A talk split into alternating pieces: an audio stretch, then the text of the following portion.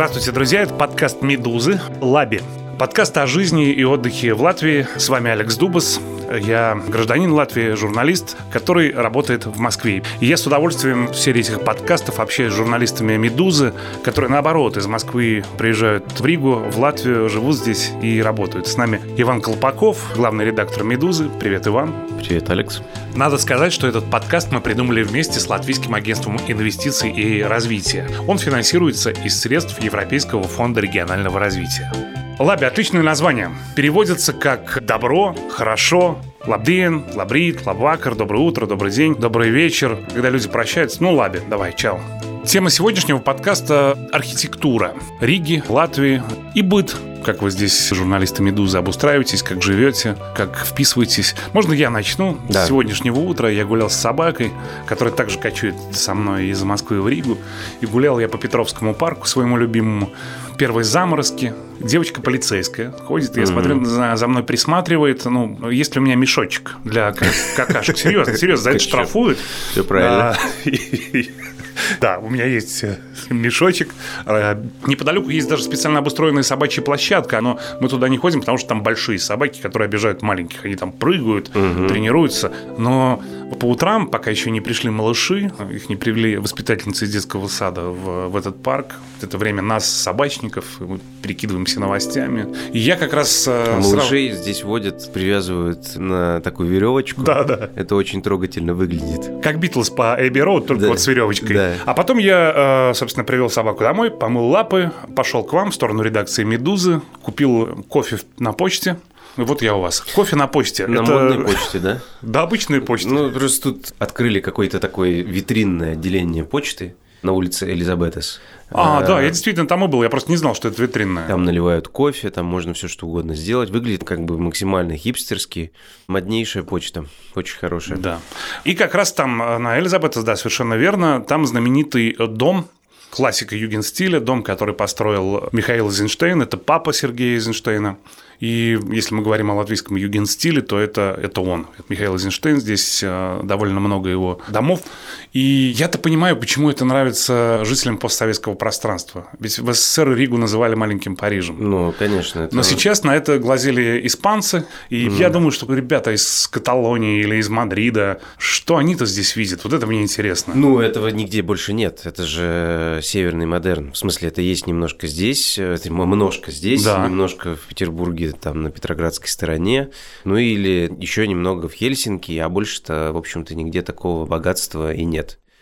Ну и э, на самом деле э, весь 20 век – это борьба с украшательствами. Это движение от красивой архитектуры к архитектуре функциональной, к архитектуре, избавленной от рюшечек, избавленной от ну, как бы вот такого тортообразного состояния, я бы сказал, что в мире в целом, наверное, последняя такая красивая архитектура – это ар-деко, а здесь, в этой части света, то это, конечно, модерн. Э, это выглядит настолько славно и настолько человеколюбиво и настолько... Ну, короче говоря, вот все то, за что эту архитектуру клеймили как мещанскую, угу. как потакающую вкусом простолюдинов, вот это все э, мы в ней, в общем-то, сегодня и любим.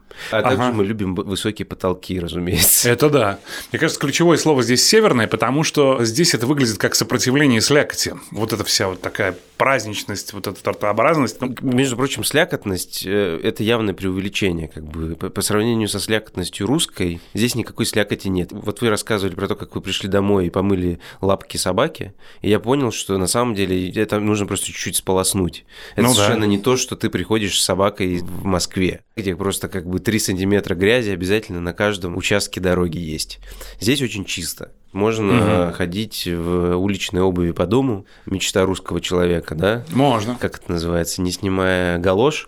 Тут я смотрю, у вас в «Медузе» как входишь, ряд э, ботинок и туфель там стоит. Не, у нас это жесткое правило нового офиса. Мы здесь ввели сменную обувь. Ага. Конечно, этим правилам пренебрегают сотрудники летом, ну, потому что ну, реально, да, да, да. тут на улице примерно так же чисто, как внутри. Да, но я просто хотел отметить, что поскольку Рига не очень богатый город, и очень много этого э, северного модерна все еще не отреставрированного, на самом деле, вот когда все это пошарпанное, вид-то у этих зданий вполне себе суровый. Сейчас очень много реновируется да, это в центре, правда. в фешенебельном центре. А вот если пойти там в сторону московского Форштадта, то там все такое, в моем воображении, так выглядит Европа послевоенная, да, когда еще все не покрасили. Здания красивые, ага. но при этом суровость какая-то есть в них. Но вернемся к югенстилю, к Михаилу Эйзенштейну. Здание, которое показывают туристам, это, собственно, дом на Элизабет с 10Б. Пожалуй, самый красивый. Это здание нынешней Стокгольмской школы экономики. Тоже Крутейший. очень красивое да. здание. По-моему, лучший вуз Латвии, если не ошибаюсь. Я давно не смотрел рейтинги, но он прям... По-моему, это лучший вуз э, стран Балтии. И вообще, наши страшные друзья. Мы с ними много всего вместе делаем. Угу. Например, проводим школу журналистики «Ферма» просто каждый год. Они были среди первых людей, которые заинтересовались нашим появлением здесь, в Латвии. Тут же прибежали знакомиться. Как там изнутри-то? Потому что с улицы это великолепное здание. Я всегда хотел сюда зайти, но уже поздно. Я там очень классно. Во-первых, они все, конечно, постарались по максимуму сохранить всю там лепнину, старую фурнитуру. Ну, как здесь умеют. Они очень-очень по-умному это здание реновировали. А в целом там атмосфера западного кампуса царит ты никогда это ни с чем не спутаешь. Плюс а, такое ощущение, что все, что можно было привезти из Швеции и установить, там было привезено из Швеции mm-hmm. и установлено там. Ну, то есть просто даже вот какой-то есть специфический запах стокгольмский, я не знаю даже, как это объяснить, какие-то булочки или что-то такое. И вот там он есть. Мы там проводили три года подряд ферму. В этом году мы не проводили ее, потому что случилось дело Голунова, угу. и мы ее просто отменили. Но мы проводили ферму э, и использовали лекционные залы Стокгольмской школы экономики. Ну, ощущение очень странное и классное. Я вот где-то в 2006 году попал первый раз в Западный университет, я ездил в Оксфордский университет по программе академического обмена. Оксфордский университет – это удар в челюсть, да, это просто опыт, который тебя переворачивает, потому что ты оказываешься в интерьерах и экстерьерах Гарри Поттера, и люди в мантиях реально приходят на ужин и пьют вино, студенты вместе с преподавателями, а перед этим произносят на латинском молитву. Когда я туда приехал, я подумал, вот это вот жизнь, которой у меня никогда не будет. А потом, когда мы третий год уже подряд проводили в Стокгольмской школе экономики в Риге эту, значит, нашу ферму, как ни в чем не бывало, я вспомнил, как я ездил в Оксфорд, вот и понял, что да. на самом деле вот это ощущение совершенно западного такого фешенебельного образования, я не знаю, какое другое слово подобрать, там классно. Рига на самом деле международный город. И это город студенчества во многом. Поскольку здесь дешевое довольно образование, сюда едут студенты из других европейских стран, которых mm-hmm. не хватает денег на учебу там, в крупных В том же Оксфорде, да. Да. Нужно просто знать места, где водятся люди, где водятся студенты иностранные, где водятся экспаты. Если ты попадаешь в эти места, то ты живешь в совершенно другом городе. Свернем сейчас на улицу Альберта, который и есть образец юген-стиля. Там и несколько домов Эйзенштейна Михаила, там и табличка. Улица Альберта считается, ее называют часто в путеводителях самой красивой улицей Риги. И она названа в честь основателя Риги, епископа Альберта, собственно говоря. Про эту улицу есть несколько интересных фактов краеведческих. Значит, факт номер один заключается в том, что это вообще-то задворки Риги когда ее строили, это был не просто не классный район. Всем казалось, что никто там жить не будет. Угу. А прямо сейчас улица Альберта – это главная улица посольского района, наверное, самого фешенебельного, самого элитного района в центре. Но в начале 20 века латышская пресса национальная костерила эту улицу. Почему? А, потому что очень немецкая. У латышей очень сложные отношения с, по понятным причинам с немцами поскольку немцы на протяжении нескольких столетий составляли, ну, как бы это элита, а латыши – это крестьяне. Знаменитая история про то, что когда-то давным-давно в латышей не пускали ночевать в Ригу. Они приходили поработать днем, а на ночь убирались на своих хутора в своей деревне, потому что Рига была городом немецким. По состоянию на начало 20 века отношения э, латышей с немцами были гораздо более сложными, чем с русскими. А югенстиль, безусловно, по мнению местной публики, угу. это немецкая архитектура. И улица Альберта строилась как такая парадная улица немецкого бюргерского города, что ужасно не нравилось интеллигенции латышской, тому же в начале 20 века здесь было мощнейшее национально-освободительное движение, и улицу Альберта просто громили в местной прессе, как, значит, вершину пошлости и чуждости, латышскости. А спустя сто лет это, конечно, один из символов Риги. И на эту улицу, безусловно, нужно сходить посмотреть. Интересно, будет ли такой, Иван, с советской архитектурой? Будет. Уверен, что будет. И на самом деле я чувствую, что это уже происходит. В Риге с очень большим юмором, как мне кажется, люди уже начали относиться ко всему советскому. Ну, во-первых, в принципе, советское превращается в ретро. Вот, например, я наблюдаю в последние два года по экспоненте растет количество советских автомобилей. И я впервые в жизни понял, что они выглядят классно. А здесь очень круто реставрируют автомобили. Вообще у Риги, как известно, очень долгая своя собственная автомобильная история. И здесь, собственно, делался первый русский автомобиль Руссобалт. да. И вообще как бы здесь все хорошо было с машиностроением, и все было хорошо с электроникой. Ну, как бы это такое намоленное место. Не забываем про РАФ, ВЭФ, радиотехника. ВЭФ, совершенно верно. И здесь всякие проводятся там, парады, забеги, да, парады забеги. автомобилей. И вот все больше советских э, тачек там. Мы говорили о том, что немецкую архитектуру а. сначала гнобили, а теперь это главная улица города. И я задал вопрос, будет ли такой с советской, а задавая, я подумал, наверняка, наверное, будет, естественно, не с блочными домами в спальных районах, а вот с какими-то такими постройками. Мне в голову пришел Дом конгрессов и театр Дайлас. Э, Их театр... сейчас не любят, ни тот, ни другой. Ну, а что, правда, театр Дайлас не любит? Ну, он некрасивый, ну, то есть, по крайней мере. Мне кажется, очень красивый. Вам ну, да. Да. Мне я, так. Я люблю модернистскую архитектуру советскую. И здесь все неплохо, на самом деле, с советским брутализмом, как и везде. Возможно, в Литве чуть побольше, просто потому что там в центре более активная шла застройка. Угу. Но здесь сохранилось некоторое количество памятников тоже советского брутализма. И мне больше всего нравится в Латвии и в других странах Балтии, что эти советские здания, они поддерживаются в таком же порядке, как и все остальные. Это важно, это верное замечание. И это потрясающе, потому что когда ты заходишь в какой-нибудь э, дом конгрессов, да, я не знаю, что там было в советское время, и ты попадаешь мгновенно в советский дом культуры, в котором все точно так же, как в 80-е годы. Ну, то есть качество стен, чистота, это поразительно. Это просто тайм-машин. Можно мгновенно перенестись э, во времени.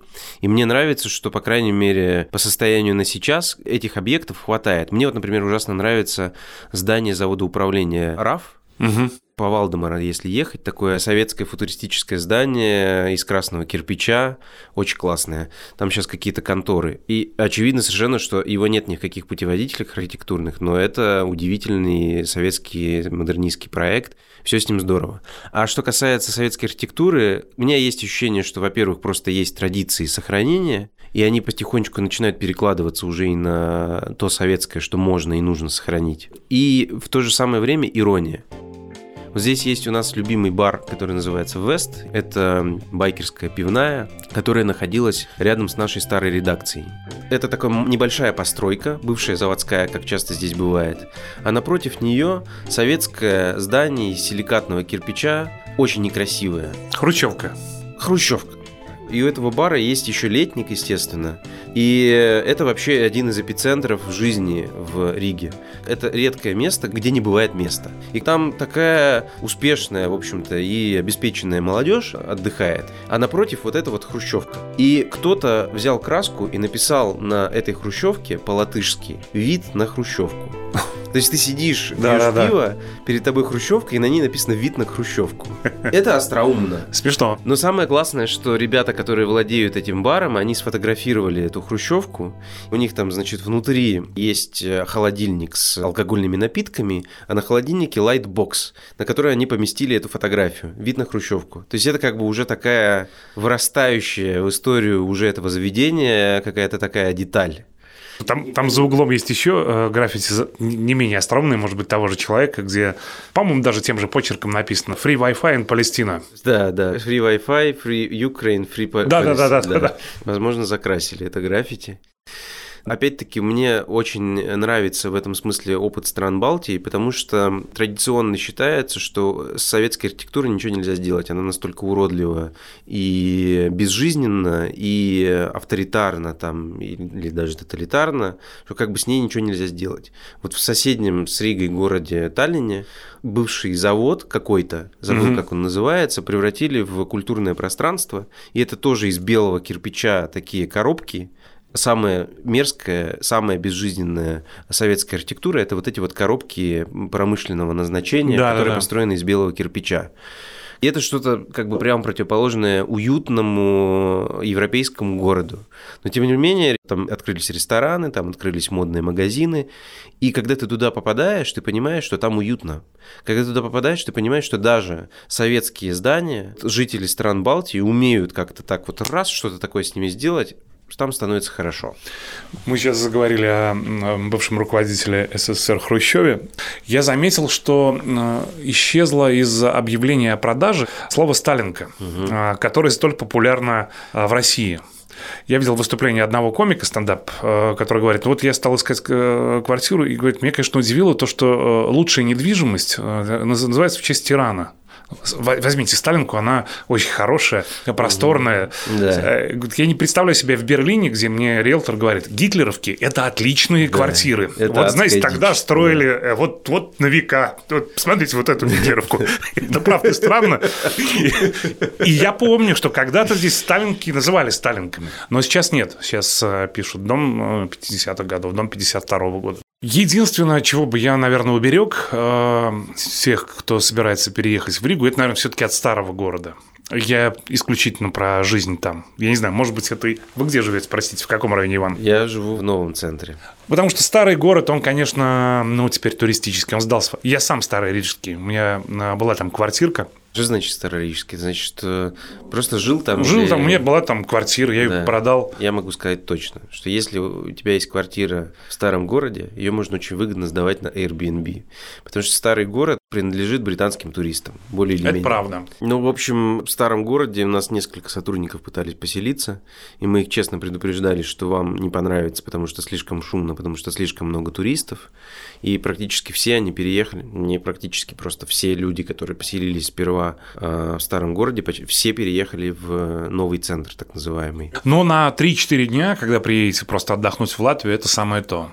Э, я абсолютно безо всякого тоже снобизма отношусь к Старой Риге, потому что здесь, конечно, есть некоторое такое чуть-чуть пренебрежительное отношение, как мне показалось, именно из-за того, что Старая Рига оккупирована туристами, и сама Старая Рига – это индустрия, которая как бы обслуживает туристов. Uh-huh, uh-huh. Хотя там есть хитрые тоже свои места для местных, которые нужно знать.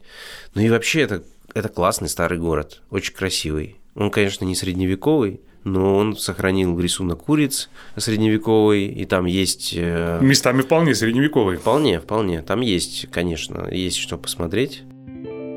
Помните, я сказал вначале, что э, Ригу в советское время сравнивали с Парижем. А, вот мне кажется, в Риге вообще ничего парижского нет. Ну, нет вот этих особняков светлых, э, там, османских. Но недавно какой-то товарищ сформулировал, он приехал в Ригу, я ему показывал город и говорит, ты знаешь, это же вот, вот когда ты читал Карлсона в детстве, да. Э, и вот же она крыша-то Карлсона, вот Конечно. ты утром пьешь э, шоколад этот горячий, вот это булочка в кафе. То есть э, это скорее вот такая ностальгии по детству, которого у тебя не было и уже не будет. Так и есть. Абсолютно. На самом деле Рига, как и, например, Стокгольм, да, это такой город из детской книжки. Вот такими домики рисуют в детских книжках. Вот так должны выглядеть уютные кафе. Вот так вот должна выглядеть э, жизнь горожанина в мелочах.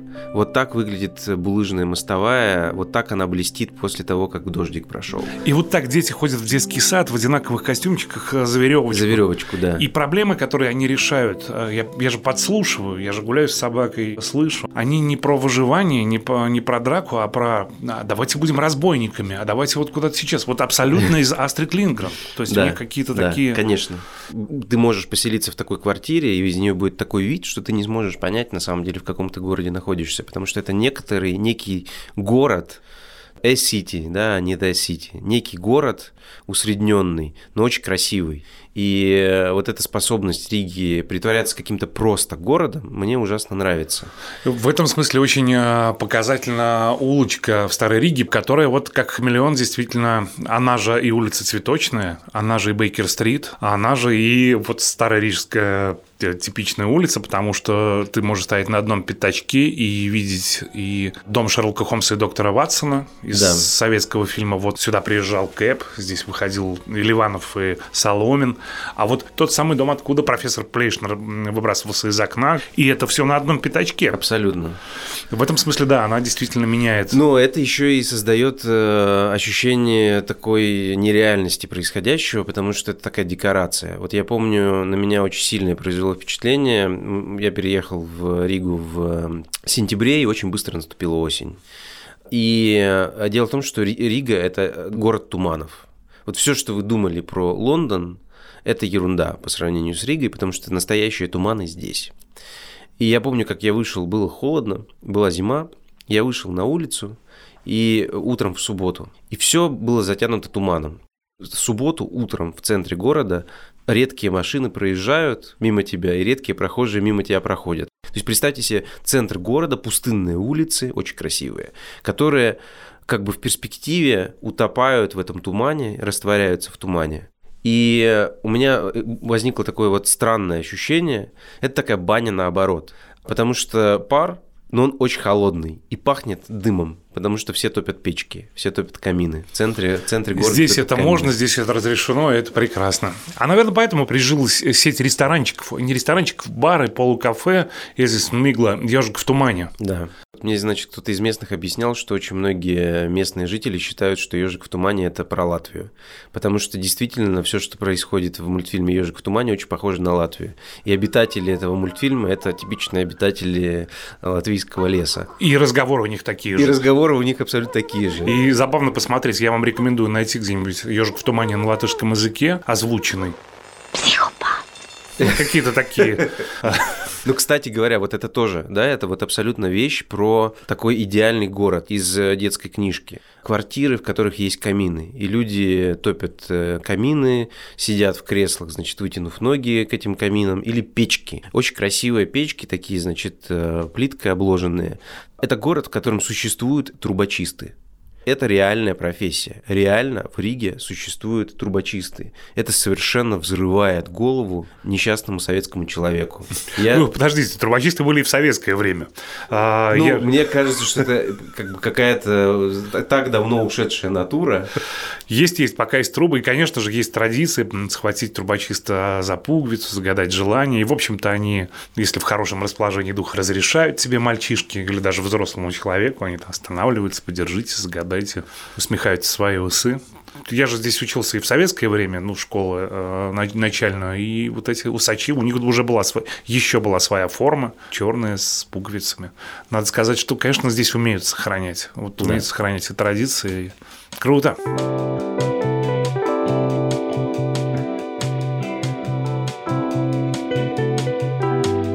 Этот подкаст издание «Медуза» придумало вместе с Латвийским агентством инвестиций и развития. Он финансируется из средств Европейского фонда регионального развития. Не сесть ли нам в электричку и не отправиться ли в Юрмалу, Иван? Да. Великолепно. Юрмальские дачи. Вы обратили внимание, что в Юрмале нет заборов практически. Да. По закону забор не должен закрывать дачу, он должен быть прозрачный. Но что э, придумали ушлые жители Юрмалы? Туя – вот наше спасение. Поэтому они высаживают туи угу. плотными рядками, и ты как бы вот ну, наполовину хотя бы скрыт. Но вообще-то ты не встретишь в Юрмале э, огромного забора, который бы скрывал архитектуру. Ну, это вызывающе. Э, опять же, как бы на взгляд русского человека, это абсолютно вызывающе. Прозрачность – это даже не по себе становится.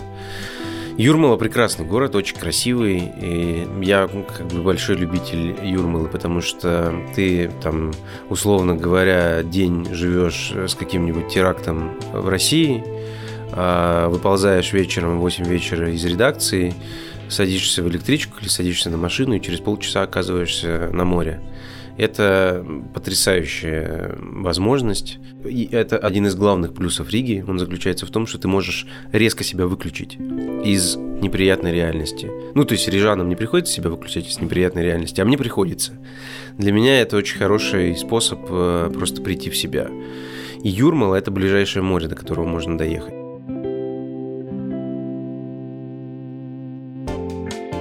Если вы видели спектакль э, Бродский Барышников, уважаемые слушатели, то, наверное, вот э, видели вот, собственно, вот это типичная юрмальская веранда. Вот Алвис Херманис ее прям, ну, прям доподлинно восстановил. Я имею в виду старая юрмальская. Хотя таких довольно много еще осталось, чтобы трещало электричество, и когда замазывали вот этой побелкой стеклышки на зиму, чтобы никто не подсмотрел, потому что, ну, что там на даче. Может, уезжаем в город зимовать. А что там внутри происходит? Вот мне, я приезжаю и, и в Юрмалу и хожу мимо этих деревянных домов, я все время думаю, что там внутри, как там внутри. Там прекрасный запах сырости. Ну вот не сырости, сырости, когда мокрицы, нет, нет. А когда вот ты знаешь, а, топишь вот этот камин или ту же печку, а там-то это точно есть. Дерево сушится. И сушится дерево, и вот это вот ощущение, как будто все вот а, уюта, когда mm-hmm. ты вот так вот даже вот так ладони так а, потираешь, и сейчас что-нибудь. Миногу привезли, все привезли, да? Да, и сейчас будет накрыт стол, вы будете греться за столом, вы будете в верхней одежде, потому что вы весной реанимируете. Сейчас вот готовите к лету эту дачу, поэтому вы еще не скинули кардиганы, тренчи и так далее. Но вот, э, вот это ощущение, когда прогревается вот эта дача, это, это конечно, красота. Таких осталось немного, потому что сейчас, конечно, их ремонтируют, делают из них, собственно, место место, где можно и зимовать. Насколько я знаю, закон э, обязывает сохранить вот внешний вид да. Э, такой дачи, такого домика с этими флажками, с этими э, острыми крышами. Но начинка, наверное, там уже другая. И, конечно, это веранда, и вот это уже ранняя осень, и яблоки, и вы еще сидите, пьете чай, так сопротивляетесь наступлению ну, осени. Это культура. Не очень понимаю тоже до конца, насколько это вот типично латвийская вещь. То есть можно ли считать вот это вот юрмальское времяпрепровождение на даче такой типично латвийской штукой или нет? Вполне. Ну вот помните, с чего начинается фильм Идова э, «Юморист». Собственно, вот такая вот как раз посиделка на юрмальской террасе на, угу. на даче а давайте пойдем на море. Вы размялись, прогулялись до моря, а в это время кто-то уже пожарил шашлыки, вы продолжаете там. Конечно, конечно, это такая жизнь э, за городом. Но, как правило, э, тех людей, у кого есть уже квартира в Риге. Когда начинаешь жить в Латвии, выясняется, что здесь есть еще другие города, помимо Юрмалы и Риги. Латвия вообще довольно разнообразная страна, и мне ужасно нравится, я не единственный, конечно, в своем роде поклонник этого города, мне ужасно нравится Кулдига, Собственно, это историческая столица Курземе, Курляндии. Это фантастически красивый город. И, насколько я понимаю, там еще более жесткие законы по сохранению наследия.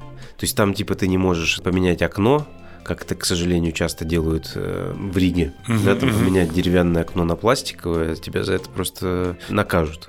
И Кулдига, мне кажется, что это такая небесная Латвия, да, это такая мечта о настоящей Латвии. Вот не то, как Рига выглядит даже, да, и уж, конечно, не то, как выглядит Юрмала. А вот когда латыш говорит «Латвия», вот в его голове должна возникать какая-то картинка из Курзами, из, э, из Кулдиги.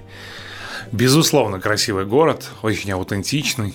Но я думаю, что все-таки, Иван, э, и у вас, и у меня, когда я туда приезжаю, там было раз пять, наверное, это все-таки взгляд туриста. Вот мы пришли, умилились, посмотрели.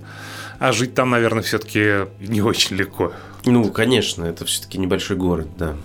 Проезжали ли вы, э, скажите, пожалуйста, через Сабелы? Не, я не, не уверен. А что это? А, это такое удивительное место. Это в сторону Венспилса, если не ошибаюсь. Да, как угу. раз Кулдага по дороге. Вот я единственное не помню, до или после. И это место, где почему-то люди сделали двор тряпичных кукол. Нет, не И это жутко не довольно выглядит жутко, но не это, но и круто в то же время, потому что, ну, представьте себе, они стоят во дворе, в огромном дворе, кто-то сидит за мотоциклом, кто-то держит коляску с ребенком, там тоже тряпичные куклы, они в человеческий рост, у них всех нарисованы лица, и они все одеты в одежду секонд-хенд. А почему это происходит вообще? Костюмы, шляпы, ну, вот кто-то просто там начал, сделал однажды одну куклу из сена, э, одел пиджак дедушкин брюки, шляпу, вторая платье, третье, и их там сотни. А. Вообще, мне кажется, что тут довольно много подходящей фактуры для того, чтобы снимать такой в американском духе хоррор про какую-нибудь сумасшедшую секту, поселившуюся на хуторе, вот, и отправляющую какие-нибудь языческие культы настоятельно рекомендую, будет у вас свободный выходной, там же обязательно попробовать, ну, как они говорят, самое северное вино. Да, да, самое северное вино в Европе. Да, ну, наверное, наверное, оно самое северное. Пробовал я его, ну, хорошо, вино и вино. Главное там сидр, конечно. Вот сидр там отменный, вот в той же самой винодельне. Сидр из Сабела, его можно купить и в Риге, его можно купить и в Duty Free, вылетая в Москву. Вот это прямо отменная история. И там же, говорят, есть поселение парагвайских индейцев. Я сам его не видел, но это те самые ребята, которые иногда появляются на Рижском вокзале в шляпах, в этих пончо и играют какую-то красивую музыку, Эль Кондор Паса. Но они не только тут, они вообще и по России, мне кажется, ездят. Это же у них там штаб-квартира. Вот какое-то у них там вот прямо гнездо. Я не знаю, мне рассказывают, что они живут, их там довольно много. Довольно типично.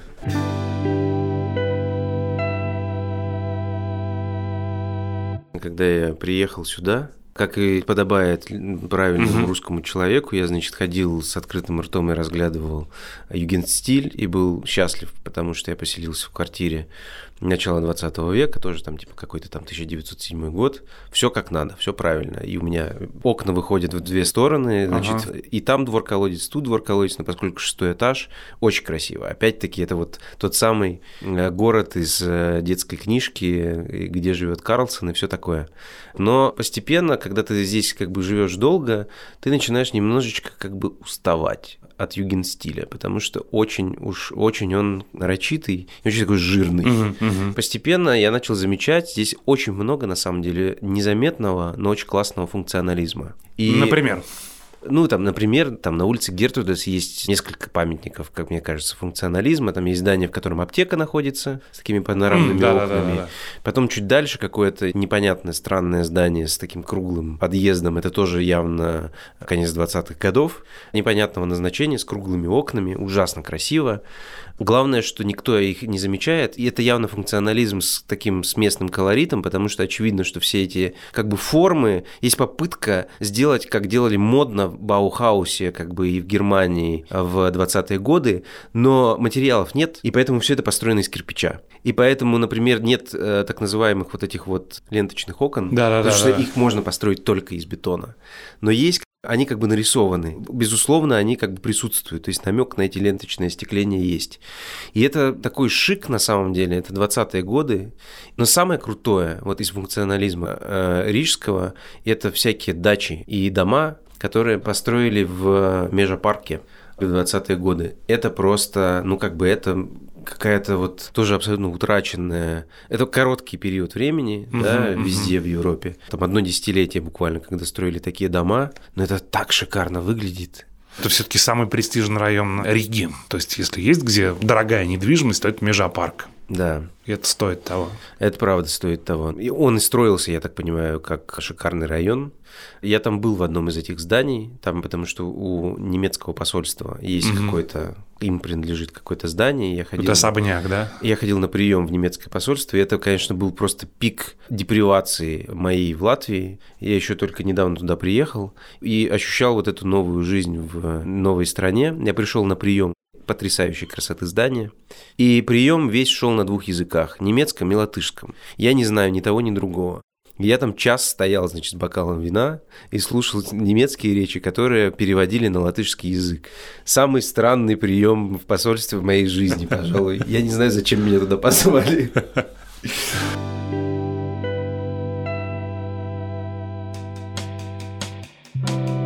А я про свою маленькую Ригу, и, наверное, мы уже заканчиваем. Это, это кстати, об архитектуре, но об архитектуре э, нас, людей. Вот мы же тоже э, занимаемся дизайном, когда выходим на улицу. Здесь, как никогда, Иван совершенно верно заметил, что здесь туман – это частая история. Туман, дождь. И самое лучшее изобретение модельеров тренчи, бушлаты, это плащи, какие-то теплые вещи, такие функциональные. К сожалению, в Москве их приходится редко. Там либо жарко, либо холодно. А где же это носить? А здесь. Здесь долго, пол зимы, может быть, всю зиму. Здесь же красиво очень люди одеваются. Может, периодически с вами какие-то поэтические моменты вставляем. Если Рига это не маленький Париж точно, то Вера Полоскова как-то сказала от рижанки до парижанки одно па. Да. Вот, и ты готовишься к выходу ты вписываешься в эту атмосферу, в этот туман. Это настоящий ежик в этом тумане идешь. В теплом... А хорошо одетый ежик в тренче. Иван Колпаков, Алекс Дубас, подкаст «Медузы» под названием «Лаби». Подкаст о жизни и отдыхе в Латвии. Мы как раз сегодня об этом говорили. Надо сказать, что придумали мы его вместе с Латвийским агентством инвестиций и развития. Он финансируется из средств Европейского фонда регионального развития. Ну, Лаби, пока. Лаби, пока. Давай, чао.